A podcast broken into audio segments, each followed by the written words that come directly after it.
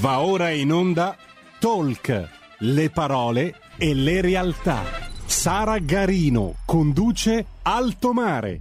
Le notizie, i protagonisti, i fatti, le opinioni, anche le vostre. E diamo subito il ben trovato a Sara Garino. Grazie, grazie mille, grazie subito al nostro Federico al timone della regia e grazie a tutti voi che ci seguite, ben trovati per una nuova puntata di Alto Mare. Subito, ancora prima delle informazioni tecniche, mi raccomando, ricordatevi la campagna di abbonamenti a R P L, la vostra radio. Tutte le informazioni sul sito w w w punto radio r p l punto i t, voce sostienici e poi abbonati. Mi raccomando, siate solerti e consultate tutte le informazioni reperibili sul sito. Bene, per quanto concerne le informazioni tecniche, invece, al solito vi ricordo che potete seguirci sulla web tivù scaricando l'apposita applicazione per cellulare, in radio D A B sui canali social di R P L, YouTube e Facebook, nonché sul canale settecentoquaranta del digitale terrestre. Senza necessità di abbonamenti o altre cose particolari, vi basta comporre il numero sul telecomando del vostro televisore. E in ultimo, i numeri per poter partecipare alla diretta. Federico, li vuoi ricordare al nostro pubblico? Assolutamente, allora potete telefonarci allo zero due sei sei due zero tre cinque due nove o inviarci un semplice WhatsApp al tre quattro sei sei quattro due sette sette cinque sei. Grazie, grazie mille Federico, sarà una puntata scalpitante quella di oggi perché vedo già collegato il nostro ospite, una voce nota al pubblico di Alto Mare che torna a trovarci, quella del professor Giovanni Carnovale, medico, docente universitario, medico anche in R A I presso l'associazione Santi Pietro e Paolo della Guardia Palatina d'Onore, nonché eletto revisore dei conti dell'Ordine dei Medici di Roma. Giovanni, ben trovato. Buongiorno a te Sara, ben rivista. Grazie, ben rivista, grazie. Rivista. Esatto, grazie per essere qui Giovanni. Allora, abbiamo intitolato questa puntata con un solo vocabolo, tagliente, evocativo, che riassume la nostra nuova realtà da due anni a questa parte, pandemia. In incipit, Giovanni, subito, volendo fare un tratteggio, un affresco immediato, che cosa possiamo dire ad oggi nel nostro paese dopo quasi due anni di esperienza pandemica? Davvero, regalaci un affresco subitaneo che andremo poi a sviscerare con te, approfondire con te, con il nostro pubblico nel corso della puntata. Sì. E... Guarda, riassumendo un po' tutto, lo riassumerei con un sostantivo, e con, stavo pensando adesso, e con un, con un aggettivo. Il sostantivo per me è un incubo. Il, una, un aggettivo, direi, in, un incubo eh, che possiamo, dominante, ecco, cioè che è, no, dominabile, ecco, una cosa del, del genere. Quindi partiamo dal concetto di incubo, nel senso che è di grande confusione che si è creata. La pandemia ha sicuramente, questa pandemia ha rivoluzionato il mondo e probabilmente ci dovremo convivere per sempre, dovremo, non, non con questo Covid, ma con, il, con la paura di pandemie, che è una cosa ben diversa, quindi con la paura di, di dover, sai, quando uno ha una malattia, io da medico ti dico che eh, il, eh, i pazienti spesso, eh, una volta che hanno una malattia, che si, si conclama una malattia, hanno meno paura, cioè si comportano in modo più, eh, tra virgolette, dignitoso rispetto alla, alla paura di avere una malattia. Mm. Questo poi eh, eh, apre tutto il capitolo della prevenzione, che dovremmo invece eh, migliorare proprio in funzione di questa paura. Voglio dire, spesso noi, eh, più che quando, abbiamo, quando, quando siamo di fronte a un evento urgente, pericoloso, eccetera, anche il nostro organismo è preparato A, a diffondere nel proprio, nel, nel, nel, nel, nel proprio organismo appunto adrenalina, quindi in modo da combattere quell'evento. Eh, spesso invece quello che ci terrorizza è la paura dell'evento. Per mm. cui se, se dobbiamo ehm, aggettivare questo periodo della pandemia, quindi direi che veramente siamo in uno stato di confusione. Perché? Perché la paura della, eh, di questi episodi Si, si contrasta con talmente tante variabili che non si riesce né a dominare eh, la stessa paura, né a uscirne fuori. Da qui lo stato di confusione. Però cercando di mettere ordine laddove ce n'è poco, direi che i capitoli in, in linea di massima che eh, sintetizzano questo momento storico sono eh, caratterizzati da tre aspetti, no? Che sono quello scientifico, quello politico e aggiungerei, soprattutto in quest'ultima fase, quello finanziario. Questi ah. tre argomenti si miscelano eh, a piacimento di uno o dell'altro, dei soggetti attuatori di questi tre argomenti, e quindi a seconda del, del titolo della persona che è interpellata o che dica qualcosa, si orienta la platea su uno di questi argomenti, per cui questo è dannosissimo. Quindi voglio dire, parla un virologo in televisione e, e sentiamo dire tutti su- i suoi pareri, va benissimo.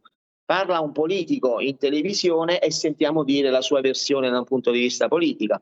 Adesso si aggiunge anche l'aspetto finanziario, dove ci capisce forse qualcosa poca gente. Per il resto c'è questa illusione che stanno arrivando i soldi. Io non ho ancora capito dove e perché e come, perché noi stiamo vivendo, in realtà noi sanitari stiamo vivendo esattamente il contrario. Vi faccio un esempio. Ci sono, eh, lasciando perdere la regione, eccetera, eccetera, la, la, la, la localizzazione del problema, ma ci sono tantissimi colleghi, io poi rappresento, come tu sai, l'ordine dei medici, quindi intanto mi ripresento perché ho, una, ehm, ho, la, ho la, la fortuna, devo dire in questo momento storico, di poter affrontare questi argomenti da, uh, da una piattaforma di, eh, che g- mi dà grande visibilità sia a livello romano, rappresento l'ordine dei medici di Roma, sia a livello nazionale, dove e eh, dove perché mi sono anche costruito una nicchia di osservazione all'interno della FNOMCEO, che è la Federazione Nazionale degli Ordini, tra l'altro degli Ordini dei Medici, tra l'altro una, una piccola nicchia riconosciuta, legittimata, quindi non... per cui il mio panorama spazia dal problema locale a quello nazionale. E devo è dire completo. Che, sì, completo, spero che sia completo, nel senso che io mi ritengo a, all'altezza di poter leggere e studiare sia a livello nazionale il problema e sia a livello romano, quindi spero ah, di in poter... In questo senso puoi leggere i fenomeni su più scale, non hai una visione soltanto... particolareggiata e particolare a un settore specifico.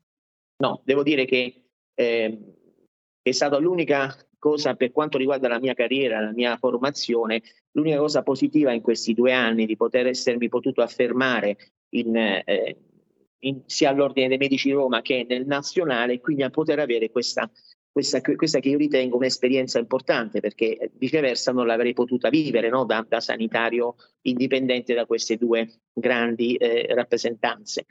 Quindi tornando al problema della testimonianza nazionale, e quindi cercando di finire il, il, il, il periodo che avevo cominciato, è che sono testimone, no? di da tanti colleghi che addirittura Eh, nel, negli hub vaccinali non hanno visto confermato il loro contratto di lavoro, no? Addirittura, non, ripeto, eh, testimone personale di cinque o sei colleghi che gratuitamente stanno prestando eh, ormai da un mese, due, eh, la, loro, eh, la loro presenza presso questi hub gratuitamente in attesa della conferma. Quindi quando si sentono eh, questi aspetti finanziari in crescita, bisogna valutare bene quello che si legge, quello che ci viene detto, come anche negli altri due capitoli, no? Quello scientifico e politico. Per cui, quando ti ho aggettivato questo periodo di pandemia come un periodo di grande confusione, è perché i tre argomenti, ripeto, scientifico, politico e finanziario, si sono, eh, si sono interfacciati in modo anomalo, devo dire. Questi sono, eh, per non parlare delle, de, dei paesi eh, disagiati, però in un mondo occidentale come il nostro, quello, quello europeo, abbiamo avuto questo disagio, questo disagio enorme che ha portato, come tutti sappiamo, ormai ad avere un fenomeno austriaco, un fenomeno tedesco, un fenomeno italiano, a, disca- a dispetto di quello che si dice che esiste un'Europa unita, che in realtà non esiste, non esiste né da un punto di vista scientifico, né politico e neanche finanziario, c'è poco da dire, no?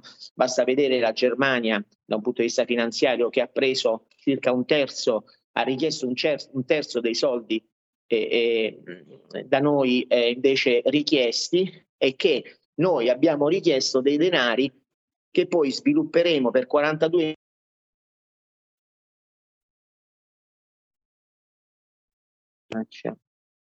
Ti abbiamo recuperato. Sei sparito per un paio di secondi, ma adesso ci sei. Che svilupperemo presumibilmente in un settore la, la transizione ecologica, che in realtà non si capisce che vuol dire, quarantadue miliardi destinati a questo capitolo, che ho sospetto che possa soltanto riempire i cavò delle banche, perché se, se, a queste, se a questo finanziamento fa capo poi la richiesta specifica di progetti, io non riesco a capire dove si tirano fuori. È soltanto eh, dodici miliardi alla sanità, quando invece noi avremmo potuto spendere molto di più per migliorare questa nostra sanità. E poi per, per quindi andiamo con ordine. Allora, parliamo dell'aspetto intanto della un Giovanni, minimo di... guarda, ti interrompo solo un secondo perché abbiamo già un'ascoltatrice in collegamento sì. che vuole interagire e porre una domanda. Quindi Federico, passiamo subito la linea al pubblico. Sì, pronto. Buongiorno dottoressa Garino e al suo ospite. Sono Buongiorno. Angelo da Brugherio. Benvenuto. Le volevo fare una domanda su ospite, perché le dico questo? Perché io mi trovo da due anni senza il medico di base, ho fatto appelli a destra e a manca, però le risposte insomma sono generiche, mi dicono che fanno i concorsi e nessuno si presenta, ma la domanda su ospite è questa, io vorrei capire, ma chi gestisce il medico di base? La regione, la provincia o il Ministero della Sanità? La ringrazio e complimenti dalla trasmissione. Buona giornata. Grazie mille, grazie per aver partecipato. Giovanni. Ecco, come vedi, eh, cara Sara, la domanda del gentile ospite è proprio si, eh, si inserisce nelle problematiche che sto dicendo, no? Allora, nella domanda del, del gentile ospite ci sono tre aspetti, c'è quello scientifico perché questa persona ha bisogno del medico di base, se no non si può curare, poveraccio, c'è quello politico che non, sa, non si capiscono quali sono le competenze, no? E c'è quello finanziario perché non si capisce ancora chi debba pagare nella visione futura della, della scelta del, del, dei, dei concorrenti per la medicina di, generale, chi debba pagare questi, questi medici. Di fatto, cercando di rispondere al, al gentile eh, ascoltatore, i medici di base sono sì di competenza regionale, nel senso che ovviamente sono territoriali, però sono, sono pagati e retribuiti da, sulla base di una legge nazionale. Ora, questo è l'esempio classico del conflitto tra Stato e regioni che ci ha portato a questa situazione estremamente disagiata, no? È impensabile che si possa, che possa, tant'è che il legislatore ormai, come abbiamo sempre detto, Sara, sta tornando a una centralità inevitabile, che, che ne dica il presidente della regione del Veneto, no? O della Campania, non, fa, non, non ne faccio un, un, una questione politica, ma sulla salute non si scherza, per cui le, le autonomie eh, finanziarie, le autonomie regionali nella salute devono fare un passo indietro. Quindi l'altro giorno ho sentito l'intervista a Zaia, ma dico lo stesso aspetto lo direi a De Luca, quindi eh, invece di insistere sulla, eh, tanto è vero che il mondo sta andando al contrario di quello che loro pensano, l'autonomia regionale in sanità non funziona, non ha funzionato e non potrà mai funzionare perché la voce è scientifica è univoca, non può, non può essere parcellare, particellare, non può essere divisa in, in ventuno regioni, è impensabile. Che il, eh, che il presidente della regione Campania o Lazio o Veneto facciano qualcosa per un cittadino della loro regione diversa da quella che può succedere in Calabria o in Campania. Il sistema sanitario nazionale, come tu sai, ha nella sua universalità il carattere principale e quindi basta con questa storia. Non a caso tu sai bene, Sara, che io sto combattendo per quella legge che pone eh, fine a quella, al cordone, cerca di porre fine a quel cordone ombelicale che, eh, re, eh, che mh, unisce i presidenti di regione alle scelte, e, e i loro assessori alle scelte dei direttori generali delle aziende sanitarie. Questo cordone ombelicale politico deve assolutamente ridimensionarsi, per cui al, all'ascoltatore rispondo, di fatto innanzitutto lui ha diritto al medico di base per cui deve andare nella sua A S L di competenza e che, perché la scelta è territoriale e quindi non è assolutamente, magari mi permetto di dire che bisogna solo perdere un po' di tempo e andare a fare la scelta del medico, lui, lui dovrà indicare il suo medico.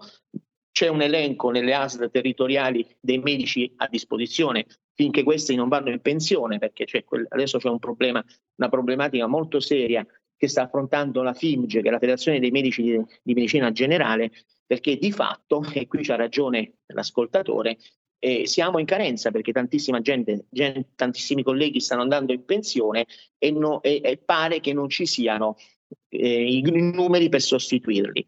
Quindi, come vedi, eh, esiste quindi una legge nazionale che permette la sostituzione di questi medici di territorio, e poi però non ci sono i fondi regionali per pagarli. Quindi basta con questa storia, perché poi alla fine si crea uno stato in cui questo povero nostro ascoltatore non è il medico di base. Quindi se dovesse venire a questo povero nostro ascoltatore una patologia come il Covid, questo a chi si rivolge? Boh. Quindi ecco qui il problema. Quindi le tre competenze, i tre distretti e i tre argomenti che si fondono e che creano confusione. Per cui io ricomincerei con un minimo di storia, mettendo sempre come cardine questi tre capitoli, quindi lo scientifico, il politico e il finanziario.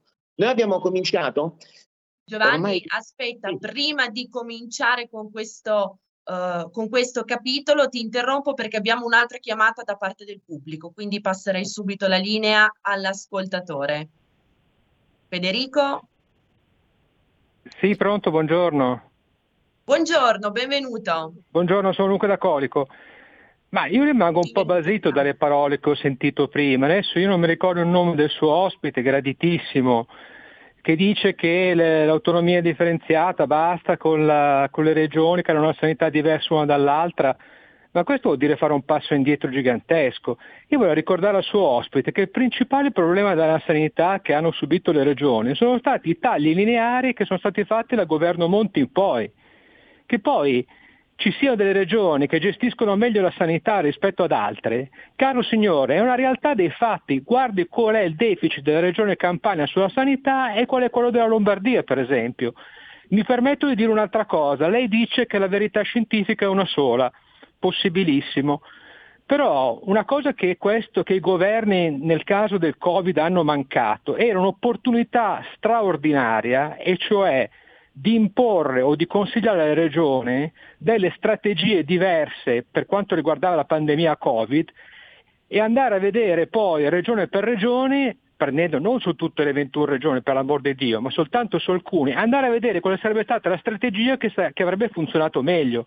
Questa è una cosa che è possibile se c'è una sanità differenziata per regione. Se c'è un'unica sanità centralizzata, il livello della sanità finirà sicuramente non verso l'alto, ma verso il basso. Per cui quello che sento, secondo me, è pura follia, con tutta la stima del suo ospite. Grazie.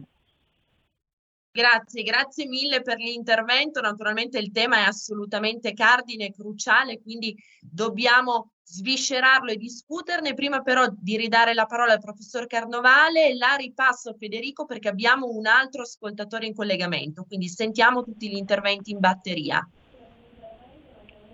Pronto? Benvenuta. Sono Ornella, buongiorno. Benvenuta mi, Ornella, scusi buongiorno. Se mi ripeto perché questa cosa qua l'ho già detta forse ieri. Anche io sono senza medico di base da due anni. Di conseguenza, eh, quello che diceva il suo ospite può, mi può andare bene, però il fatto che dici vada al suo, alla sua A S L territorio e cerchi un medico che, che è libero, non ce n'è. Momentaneamente in questo periodo non ci sono medici che hanno disponibilità di, di prendere altri, diciamo, pazienti che sono rimasti senza medico, perché io non sono una che è rimasta senza medico, ma sono millecinquecento persone che il mio medico non c'è più, e di conseguenza sono millecinquecento persone. Io parlo solo de, di me.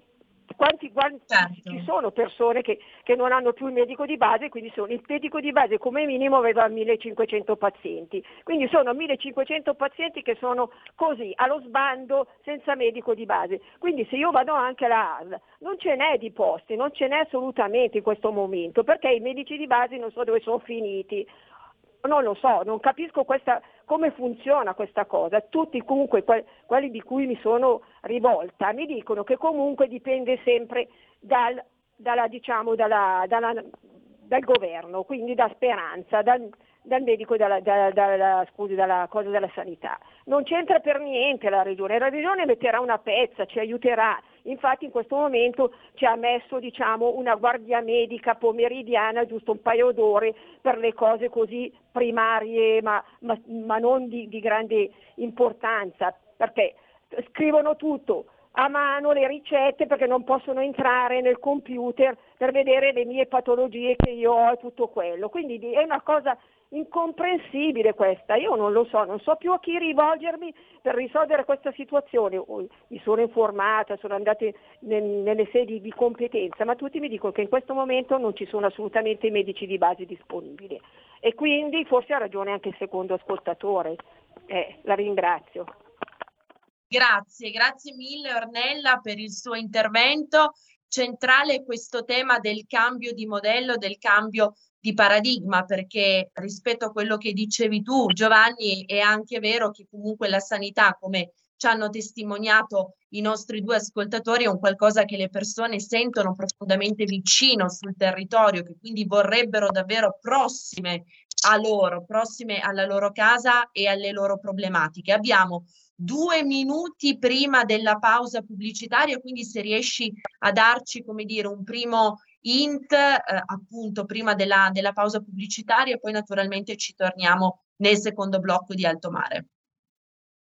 È molto difficile riuscire a contraddire due persone che hanno questo bisogno di, eh, che io condivido, no? di, di, di avere il medico vicino casa, eccetera. Ricordo però al, al, al primo ascoltatore, primo dei de, de, de due, al signore, che ehm, ed è qui appunto che, eh, che io sottolineo il, la difficoltà del conflitto Stato-Regioni, su cui magari torniamo dopo la pubblicità, e il, caos che, e il caos che ne è derivato. Ricordo ai due signori, mi verrebbe, se non fossero amici e graditi ascoltatori, mi verrebbe quasi da dire: andate dal vostro presidente di regione a chiedere il medico, perché contra- di, di base, perché contrariamente a quanto loro due dicono, esiste una legge nazionale che fa una selezione, no? Ma poi è il presidente della regione e l'assessorato competente che sceglie quanti medici devono, di, di eh, territorio devono stare in quella zona.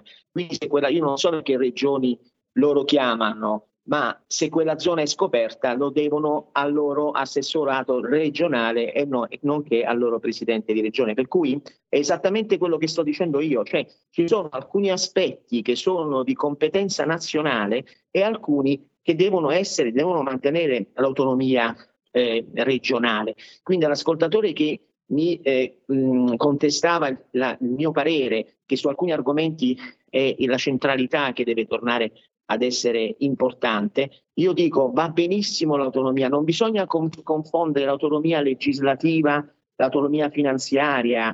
Per carità, le tasse e, e i guadagni del cittadino veneto devono rimanere in Veneto, non ci sono dubbi.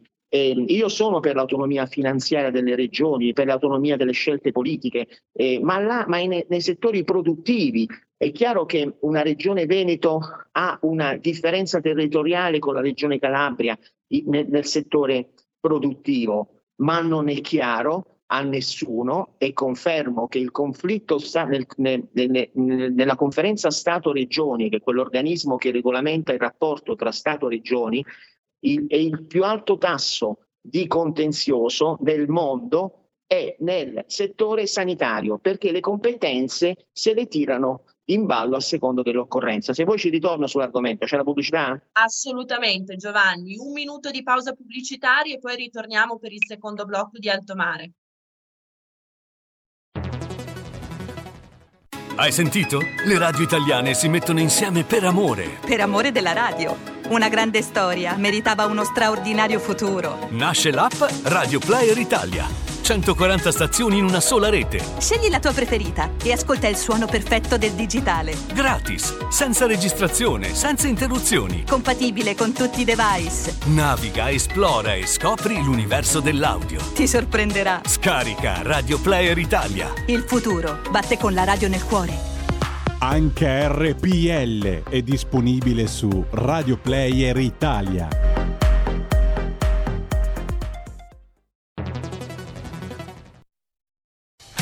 Porta con te ovunque R P L la tua radio. Scarica l'applicazione per smartphone o tablet dal tuo store o dal sito radio R P L punto it.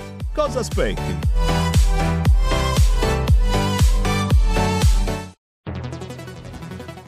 Dal milleottocentoquarantanove Brescia è la leonessa d'Italia perché Brescia, i bresciani e le aziende bresciane non mollano mai. La Sargom di Rodengo Saiano, brescianissima, è sempre più forte per vendere, lavorare e trasformare articoli gomma plastica tecnico-industriali. Alla Sargom, via Gaetano Bertoli quindici, Rodengo Saiano, Brescia, troverete nylon, derlin, P V C, silicone, vulcolan, plexiglass, policarbonato, sia in semi lavorati che in prodotti finiti a disegno cliente. Grazie Brescia. Da Sargom, Rodengo Saiano, Brescia. Stai ascoltando R P L, la tua voce libera, senza filtri né censura. La tua radio. Ciao, sono Isabella Tovaglieri. Per una radio libera e indipendente abbonati a R P L, la radio della gente. Fatti sentire. Per sostenere la tua radio e partecipare in prima persona ai tuoi programmi preferiti, abbonati a R P L. È facile, economico e democratico. Vai sul sito radio R P L punto it, clicca Sostienici e poi abbonati. zero due sei sei due zero tre cinque due nove se volete intervenire con Sara Garino. E grazie, grazie mille Federico. Naturalmente sollecito il pubblico a intervenire numeroso, dato che l'argomento è particolarmente cogente. Ben trovati per il secondo blocco di Alto Mare. Come vedete abbiamo con noi collegato il professor Giovanni Carnovale. Giovanni, allora, interpretando gli ultimi interventi che si sono susseguiti prima della pausa pubblicitaria, da sostenitrici, o meglio da sostenitori dell'autonomia differenziata, da sempre una delle battaglie programmatiche sacrosante della Lega, l'obiezione che ti è stata posta, che sintetizzo diciamo ad usum giornalistico, potrebbe essere questa: centralità dello Stato per quanto concerne il discorso sanitario. Ma Giovanni, questa centralità come si declina? Non si dovrebbe declinare diciamo nel nell'onere, nell'attenzione dello Stato a preservare e a mantenere saldi e irremovibili l'uguaglianza del punto di partenza, del punto di partenza dei requisiti minimi necessari rispetto a cui ciascuna sanità dovrebbe poter beneficiare? Di quale tipo di centralità poi operativamente parli? Anche perché, come abbiamo appreso dall'intervento degli ascoltatori, c'è bisogno, c'è voglia, c'è volontà di sanità, di medici, di aiuto, di sostegno vicino sul territorio, di prossimità. Ecco, parlare di centralità in sanità non è un qualcosa che rischia davvero di allontanare la percezione del cittadino e soprattutto il senso di risposta al suo bisogno? Sì, guarda, eh, in queste tue parole si riassume tutta la crisi di questi due anni, ok? Eh, quello che stiamo vivendo, la confusione, i Novax, i Sivax, si riassumono esattamente in queste due parole. Che voglio dire? Ritorno a dire, gli argomenti le, le, da cui bisogna, i, i tre capitoli che bisogna ehm, evidenziare in questi argomenti. Abbiamo perso un attimo, eccolo. eccolo. Sono il finanziario, il politico e lo scientifico. Quindi qua ripeto ancora una volta, da un punto di vista finanziario e politico è in- incredibilmente dannoso poter pensare che non ci, debbano, non ci debba essere un'autonomia regionale. Anzi, io sono, ass- e tu lo sai bene Sara, sono assolutamente per il federalismo territoriale, ma su questi capitoli. Quindi se io devo costruire un albergo, devo rivolgermi alla mia regione di competenza, perché devo, ma e questo va benissimo. Quindi lungi da me l'idea di non essere un federalista, eccetera, eccetera. Tra l'altro tu sai bene che io vivo spesso negli Stati Uniti e quella è la vera patria del federalismo, perché ogni Stato governa, e governano bene, il, eh, il loro territorio, proprio per il, con il concetto di federalismo. Cioè ogni Stato ha la sua, il suo Parlamento e quant'altro, un po' come stiamo come ci stiamo avvicinando noi. Secondo me non è completo, addirittura il mio paradosso è che bisognerebbe mettere ancora più autonomia, soprattutto finanziaria, ok? Però, mm-hmm. torno a dire, e mi scuso se sono ripetitivo anche con gli ascoltatori, esiste un federalismo di che io difendo, politico e finanziario, e poi esiste il problema sanitario. Il problema sanitario, e quindi lo dico da medico, da sanitario, non bisogna assolutamente confonderlo con gli altri due aspetti, altrimenti non faremo altro che rimpinguare le casse degli avvocati più strapagati dai governatori delle regioni per affrontare i famosi conflitti Stato-Regione su ogni argomento. Esiste una delibera del ministro Speranza che ti dice che devi usare il, la mascherina, paraponfede, ogni assessorato si sente in dovere regionale, si sente in dovere di fare un ricorso al T A R, per finire poi in Consiglio di Stato. Questo è quello che sta succedendo. Quindi, ripeto, se in, alc- in alcuni argomenti il federalismo è obbligatorio, nella sanità io ritengo che essendo una, la voce, essendo la sanità una disciplina che, io, che noi, defin- noi sanitari di- di- definiamo assoluta, non possa essere decisa dai politici, deve essere decisa dai sanitari e da chi sa che cos'è una cellula e che cos'è un virus. Quando io nella mia attività professionale incontro questi signori che io definisco poco educati e, e dico poco, dei Novax, io gli chiedo, va bene, voi parlate di vaccini senza, senza avere nessuna cognizione, ma sapete per caso che cos'è un virus da un punto di vista molecolare? Sapete cos'è una cellula? Quando tu gli dici, quando ti fa, gli, rivolgi questa, gli rivolgi questa domanda, vedi il vuoto assoluto. Quindi questa gente parla di molti, parlano di vaccini, più diciamo, parlano di vaccini senza sapere che cos'è una cellula. Se tu, per dire, o, o senza sapere che cos'è un virus, questo succede anche se tu lo chiedi a molti assessori regionali. Quindi che cosa voglio dire? Se, se va bene il modello americano, per dire, sul discorso federalista, e va bene perché lo conosciamo, cioè io che leggo soltanto pubblicazioni americane o inglesi, neanche più le francesi, e mi rendo conto che lì la ricerca è a un livello superiore a tutto il resto del mondo, Asia e, no, e anche europea. Per cui se va bene questo modello federalista degli Stati Uniti, perché non deve andare bene anche il modello di gestione sanitaria americana, no? E faccio questo esempio solo per essere molto pratico. Allora, mentre noi accendiamo la televisione tutte le sere e sentiamo il virologo X, il virologo Y parlare, gli Stati Uniti hanno un'unica voce che si, che si può così adesso idealmente riassumere nella voce di quel, di, quel, di quel signore che si chiama Fauci. Per cui il presidente degli Stati Uniti, prima di fare una legge locale o nazionale, che, o, o quantomeno per orientare i governatori, sente prima il parere di un unico comitato scientifico. E questo è il modello che io mi permetto di suggerire. Cioè, la scienza deve essere fatta da uomini di scienza, non dagli assessori e, da, e, e dalle politiche locali. Per cui una volta poi che si è scelta la linea nazionale eh, generale, frutto quindi delle esperienze scientifiche e quant'altro, questo succede, lasciamo per, lasciando perdere il Covid, faccio un esempio ancora più semplice. Se uno di noi si ammala di un tumore, no? Ok?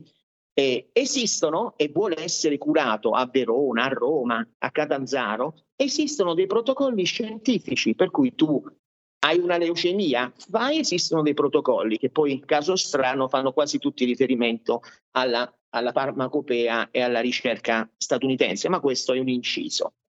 Non è che nella cura della leucemia cronica o nel morbo di Hodgkin Il, l'assessore di Catanzaro o di, di, di, di, di, di Verona mette la sua, no, non mette nessun parere perché non è, non può, non è sua competenza. Esistono delle linee nazionali, ecco questo sto cercando di dire, non c'entra niente l'autonomia regionale, la sanità è data da regole scientifiche internazionali. Ora, perché nella cura, per esempio, un altro esempio, nella, nella aspetta, cura della... Aspetta, aspetta Giovanni, perché il pubblico si è scatenato, abbiamo altre due chiamate in attesa. Una, una in attesa, Sara. Sara, mi senti? Prego. Ciao, sono Leandro da Varese. Questo, il medico parla benissimo e sa le cose anche dall'America, ma noi siamo in Italia. Dunque in Italia i medici hanno millecinquecento assistiti per ogni medico, diamogliene solo mille e ne avanziamo cinquecento per qualche giovane. Questa è la prima mossa che io vorrei fare. Seconda cosa, il medico in questo momento non si muove, lavora solo di computer e di smartphone e telefono.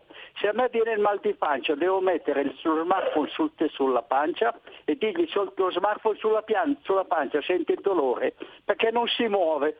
Quindi paghiamoli, paghiamoli, paghiamoli, giusto, però facciamoli muovere, facciamoli muovere, facciamoli muovere, perché io non posso aspettare a ottanta anni un medico che mi manda un messaggio che io devo trasferirlo alla, alla farmacia, la farmacia deve fare il buono alla, alla regione, la regione deve ritornarmi e devo dare in farmacia a prendere le cose. Ma cazzo, faccio tempo a morire, scusi, eh. Quindi è inutile parlare in America funziona, a Brega in un'altra parte funziona. Qui da noi è una cosa indegna, io dire indegna è troppo poco, perché io ho ottanta anni, non posso andare a guardare in faccia al medico, no, non mi riceve, non ti guarda neanche in faccia, non ti chiede neanche se hai, se hai la febbre o non hai la febbre. Allora i medici a cosa servono? Io ero abituato ai medici che tu andavi, facevi la tua anticamera, aspettavi, entravi, facevi la tua visita e uscivi. No, adesso lì non puoi entrare, non puoi fare la visita, loro non si presentano, se hai bisogno di qualcosa chiama la Croce Rossa. Ma scusi, allora i medici cosa li paghiamo a fare? Scusi se mi sono stancato un pochino a dire queste cose, però eh, mi spiace essere andato un po' fuori. Grazie tante a voi tutti e buon lavoro, buona Padania anche in più. Grazie, grazie mille, la radio e soprattutto la vostra, quindi le vostre voci sono importantissime, sono coprotagoniste di ogni puntata. Federico, abbiamo ancora una telefonata in stand-by, così passiamo anche questa al professor Carnovale. Sì, pronto, buona giornata. Benvenuto. Eh, dunque, no, volevo dire, il, il dottore diceva, io vado spesso negli Stati Uniti che è uno Stato federale, eccetera, eccetera. Allora, l'esempio della, del Texas, che ha reintrodotto le restrizioni sull'aborto, no, vabbè, potrebbe essere anche considerata cosa, che era stato liberalizzato da una corte di giustizia mh, di, di Austin, mh, di grado inferiore, dopo un giorno la Corte federale di, di, del Texas ha reintrodotto e ha ripristinato la legge precedente. Questo è uno Stato federale. Questo è uno Stato federale. Non c'è uno che si alza la mattina e gli viene in mente la sciamata che gli viene, la sciamata che gli viene più in mente e, e stabilisce una cosa. No, questo è uno Stato federale. Provi a farlo in Italia. Provi a reintrodurre, a reintrodurre i medici condotti, come c'erano una volta, i medici condotti che venivano a casa a, a visitarti, e adesso prova, prova a trovarmi te un medico che viene a casa a visitarti, non lo trovi, ma me lo trovi. Tu, vai, tu stai, non stai bene, devi andare dal dottore, farti la coda, aspettare, a stare lì e fare la coda, poi quello ti dà il foglietto, ti dice vada a pronto soccorso, codice verde, codice giallo, codice bianco, codice blu, non so tutti i codici dell'arcobaleno, e ti dice vada, allora cosa vengo a fare dai, scusi eh, abbi pazienza, cosa vengo a fare dai, hai bisogno della ricetta, devi andare lì a fare la coda per avere una ricetta, per avere un'aspirina, per una cosa, ma cosa, cosa volevo fare? Ma vado a comprare l'aspirina e buono trasseggio, eh, risparmio tempo e risparmio denaro. Buona giornata. Grazie, grazie per l'intervento. Allora Giovanni, a te la parola, intanto grazie per essere stato con noi oggi perché i dibattiti che sollevi tu sono sempre frizzanti e molto partecipati dal pubblico ed è importante esserci su un tema così importante, così cruciale come quello della salute. A te Giovanni. Sara, io guarda, quando sento questi i nostri ascoltatori, no? In particolare quel signore di ottanta anni, non dico che mi viene da piangere, ma quasi, perché vorrei dire a questi due signori, eh, eh, ma è esattamente quello che sto dicendo, cioè non si, ne, ne, implicitamente, no? Soprattutto il signore di ottanta anni e anche il secondo, quando mi parla di medici condotti, dice esattamente quello che sto dicendo io, ovvero il conflitto Stato-Regioni ha portato a questo disagio. Quando il signore di ottanta anni mi dice che va dal medico, intanto, intanto se lo riceve è un miracolo, Poi, se, ammesso che riesca a riceverlo, delega tutto, l'ha detto lui, non l'ho detto io, lo delega tutto alla regione. È proprio lì il problema. Il problema, ho, ho il secondo ascoltatore quando ci parla del medico condotto. Signore mio, che, di cui apprezzo la sua, il suo aspetto federalista, non capisco cosa c'entra il Texas, poi dirò la mia, ma il medico condotto, caro signore mio, esisteva grazie ad una legge nazionale e la sanità funzionava. Perché funzionava? Perché il sistema sanitario nazionale, che è nato negli anni Ottanta, grazie a il, ehm, ai, devo dire, alla capacità di alcuni legislatori di vedere il futuro, cercava, e lo dico ancora una volta, l'universalità del, del sistema. Per cui il medico condotto doveva alzare il suo sederino e doveva andare a visitare il paziente a casa. Cosa che invece, grazie alle regioni, alla gestione, non alle regioni inteso come federalismo, perché se questi signori continuano a difendere un federalismo astratto, mi trovano d'accordo, non so più come dirglielo. Il federalismo è una cosa giustissima, ma non in sanità, perché il medico condotto di un tempo veniva, scel- veniva eh, assunto dal Ministero della Salute. Il medico condotto lavorava a Verona, si alzava e andava a fare le visite. Oggi invece la, la situazione regionale è così confusionaria che gli assessori, la politica regionale, pur di non mettersi contro quella categoria locale, non dà direttive chiare. Per cui il medico di base, ammesso che ci sia, perché come dice il, primo, il signore ottantenne, qua neanche ci sono più, perché la regione deve risparmiare. Nel suo concetto di federalismo del risparmio deve risparmiare, ma nella sanità non si può risparmiare. Quindi io non sono, io devo assolutamente tenere la linea che in questo momento Speranza difende, cioè bisogna mettere regole nuove, universalistiche, centralistiche e nazionali in sanità. Per cui bisogna tornare al, me- al concetto di medico condotto che si alza e va a visitare il paziente, no che gli fa fare la fila, poveraccio, fuori le storie e poi rimandando la cosa alla regione, quindi un conf- una confusione nella confusione. Poi regole chiare. Esa- quando mi parlano di, eh, del Texas che, eh, che, e di, e di, di, eh, ehm, di capacità eh, mh, di federalismo superiore al nostro, ha ragione. Ha ragione il signore. Il discorso dell'aborto, che naturalmente io non condivido, eh, da sanitario cattolico quale sono, ma non c'entra nulla, è un'espressione del federalismo, ma quella è una linea politica, non è una linea scientifica. L'aborto si sa che cos'è. Il problema è che non sappiamo che cos'è il Covid. Quindi laddove ci sono delle situazioni dove la scienza può dire la sua, facciamola lavorare, facciamo delle linee congiunte. Invece a me pare che in Europa e soprattutto in Italia il legislatore questo aspetto non vuole che si verifichi. Perché? Perché non vuole che i medici di base poi alla fine non vadano a, a votare il presidente di regione. Questo alla fine è il discorso. Qui dobbiamo interrompere il cordone ombelicale tra politica e sanità, altrimenti noi non stiamo evolvendo nella sanità, stiamo involvendo, e non a caso vivremo soltanto della ricerca e delle esperienze sanitarie di un popolo che invece investe nella centralità della ricerca, e questo popolo è quello americano. Io non voglio dire al signore che mi ha, che mi ha criticato, mi pare di aver capito della mia esperienza americana, non per farmi bello, a me non interessa, l'importante è una cultura personale, ma per dire che quando io devo leggere qualcosa di scientifico vi garantisco che leggo, leggo articoli americani, non italiani. Questo è un grosso, è un grosso vulnus a cui necessariamente dobbiamo e dovremo porre rimedio.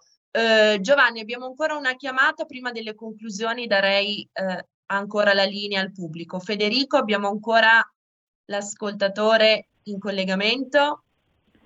Pronto? Benvenuta.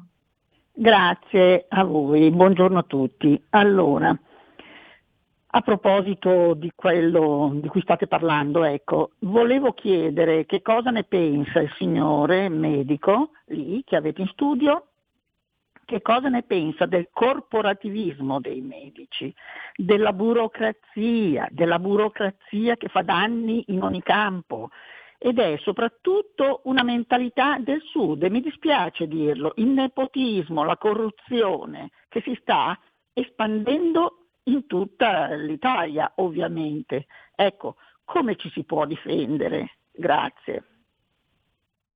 Grazie signora per l'intervento. Giovanni? Posso?